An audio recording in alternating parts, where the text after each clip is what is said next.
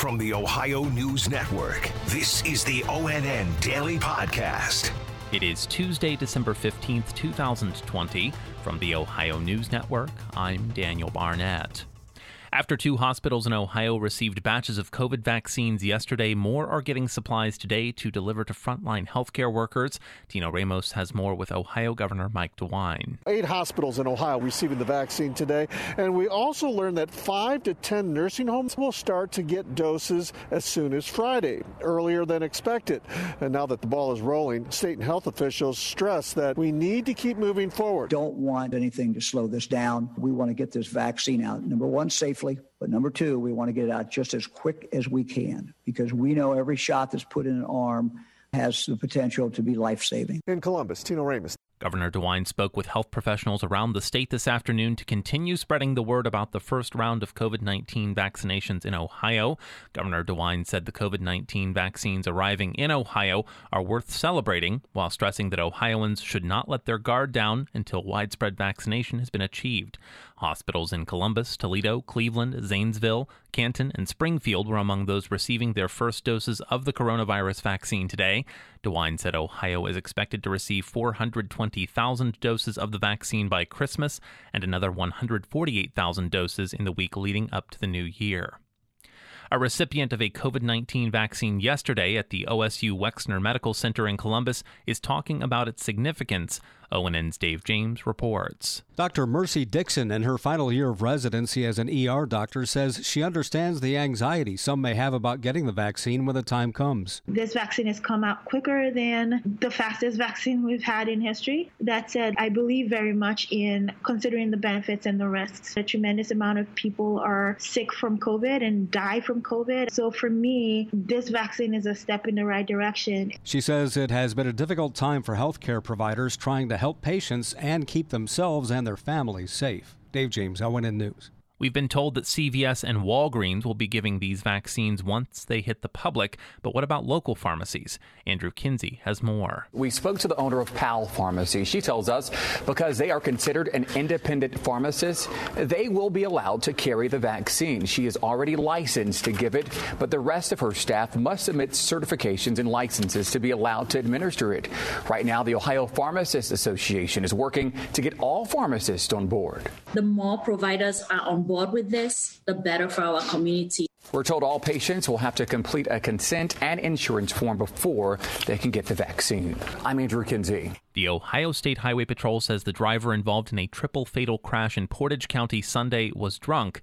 ONN's Michael Kelly says the victims were all family and friends. 41 year old Julianne Sheed of Urbana survived after her truck struck a tree with seven passengers inside, two of her own daughters among those declared dead at the scene. Troopers say Sheed was intoxicated at 3.30 in the afternoon. The victims ID'd as 22 year old Marlena Mullen, 12 year old Christine Sheed, along with 12 year old Evie Montocavo. Sheed's 19 year old nephew Matthew Glass survived with minor injuries and took to Facebook imploring others not to drink and drive. A GoFundMe page has been set up with $100,000 goal to help cover funeral costs as well as medical expenses for the other five injured. Michael Kelly, ONN News. Ohio senators were unified in their reaction to the Electoral College vote yesterday that made official President elect Joe Biden's victory in the November election.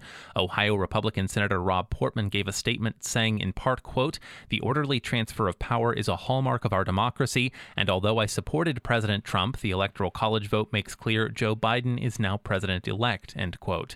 Ohio's Democratic Senator Sherrod Brown echoed those sentiments, saying, quote, The Electoral College vote has affirmed the result of the election and that it is time for our country to move forward, end quote. A former Democratic state senator from Cleveland is seeking a higher office. Laura Queso has the story. Nina Turner will announce her bid for the congressional seat now held by Marcia Fudge. Fudge was tapped by President elect Joe Biden to serve as Secretary of the U.S. Department of Housing and Urban Development. Turner filed paperwork last week establishing a campaign committee for the run. She is one of at least a dozen who plan on running for the seat as well. I'm Laura Caso. A woman survived a night in the cold after falling in a northeast Ohio park. More from ONN's Michael Kelly. The Lake County Sheriff's Office says the 26 year old female was hiking Friday when she fell 75 feet down a cliff alongside the Grand River in Painesville. She was trapped by the flowing water and rescued after another person heard her cries for help around 1 p.m. Saturday. Painesville firefighters were able to rescue that woman via the water and took her to a nearby hospital for evaluation. Michael Kelly, ONN News. A Toledo restaurant was the setting for an extraordinary act of kindness. Tyler Paley has the story. On Saturday night at Souk Mediterranean Kitchen in downtown Toledo, a customer, only identified as Billy, left a $5,600 tip to divvy up among all 28 employees. I've seen the generous tips with the servers, but never for the kitchen. The kitchen guys got it too. Chef Moussa Salloukh says this unexpected act of kindness shines a bright light during a dark year. It's been a rough year, but something like this just brings a little joy into everybody's hearts. Tyler Paley in downtown Toledo. Columbus based Huntington Bank will absorb Detroit's TCF Financial in an all stock deal worth $6 billion, the latest in a string of tie ups that have led to a crop of new, larger regional banks. Angela An has more. Huntington has $120 billion in assets, while TCF has about 50 billion. The TCF brand will be changed to Huntington, and Detroit's TCF Center will be renamed after Huntington in the coming years. That said, Huntington has pledged to maintain TCF's presence in Detroit including its plans to occupy a skyscraper currently under construction in downtown Detroit that will contain TCF's commercial lending business. Angela An, ONN News.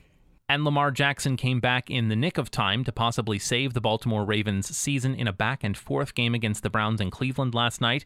ONN's Dave James reports. Jackson returned after being sidelined in the second half with cramps and threw a fourth down, 44 yard touchdown pass to Marquise Brown with less than two minutes to go then set up Justin Tucker's 55 yard field goal with two seconds left, after Baker Mayfield had taken the Browns down the field for a quick touchdown to regain the lead. After the Ravens scored a safety on the wild kickoff return by Cleveland as time expired, the Ravens won the game 47 to 42. Dave James, ONN News. Special thanks to affiliate stations WBNS TV in Columbus, WKYC TV in Cleveland, and WTOL TV in Toledo for their contributions to today's newscast.